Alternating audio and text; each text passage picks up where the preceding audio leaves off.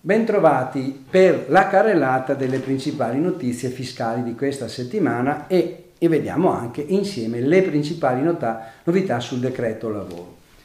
Dunque è stato pubblicato in Gazzetta Ufficiale numero 103 del 4 maggio il decreto legge approvato lo scorso 1 maggio dal governo con misure urgenti per l'inclusione sociale e l'accesso al mondo del lavoro. Si tratta del decreto legge 48-2023 ed è già in vigore dal 5 di maggio. Tra le principali novità vi segnalo che i primi 13 articoli sono dedicati all'istituzione dell'assegno di inclusione che è un nuovo strumento a sostegno delle famiglie a basso reddito e che sostituisce da gennaio 2024 il reddito di cittadinanza. Riguarda solo i nuclei con componenti fragili, minori o disabili o over 60, ma mantiene la stessa soglia ISEE di 9.360. Si prevede un contributo economico minimo di 480 euro per famiglia adeguato al numero di componenti e correlato ad un obbligo di formazione o di lavoro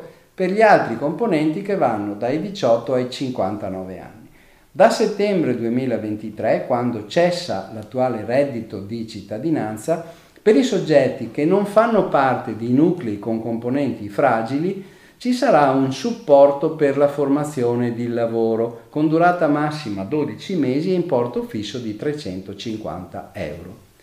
Si prevede poi il taglio dei contributi previdenziali fino al 4% a carico dei lavoratori dipendenti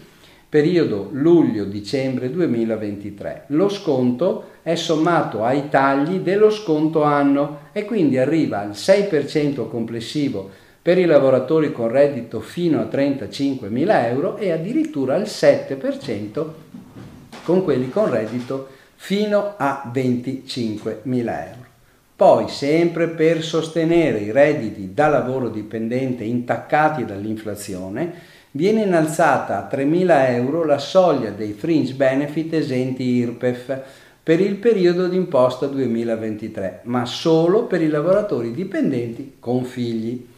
Si rafforzano i controlli sulla sicurezza sul lavoro con ulteriori assunzioni di ispettori e si assicura la tutela INAIL contro gli infortuni per tutti gli studenti e i lavoratori della scuola viene anche istituito un fondo per il risarcimento degli infortuni mortali che interessano i giovani in alternanza scuola-lavoro. Si interviene di nuovo sulla modifica per la disciplina del contratto di lavoro a termine, questa volta però in senso di liberalizzazione. Vengono infatti ammesse causali più ampie per il rinnovo oltre i 12 mesi, confermando comunque la durata massima di 24 mesi. I datori di lavoro potranno in questi casi utilizzare causali previste dal CCNL, causali dettate da esigenze economiche e organizzative delle imprese, sostituzione di lavoratori assenti.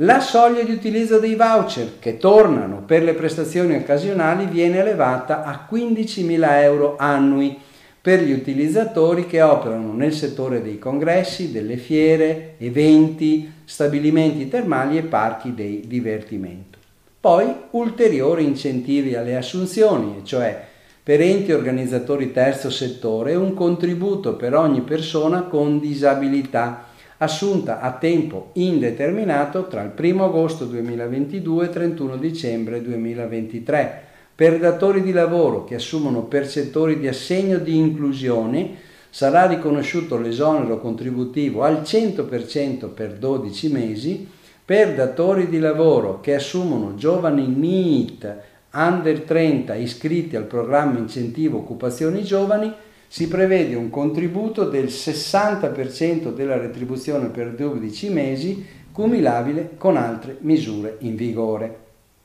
Il decreto poi introduce un ampliamento alla rateizzazione per il pagamento dei debiti contributivi che passa dagli attuali 24 mesi a 60 mesi e per ultimo viene prevista una riduzione delle sanzioni amministrative per i casi di omesso versamento delle ritenute previdenziali che potranno essere rimodulate non più da 1000 a 50.000, bensì da una volta e mezza all'importo omesso. Bene, vi auguro buon lavoro e buona settimana.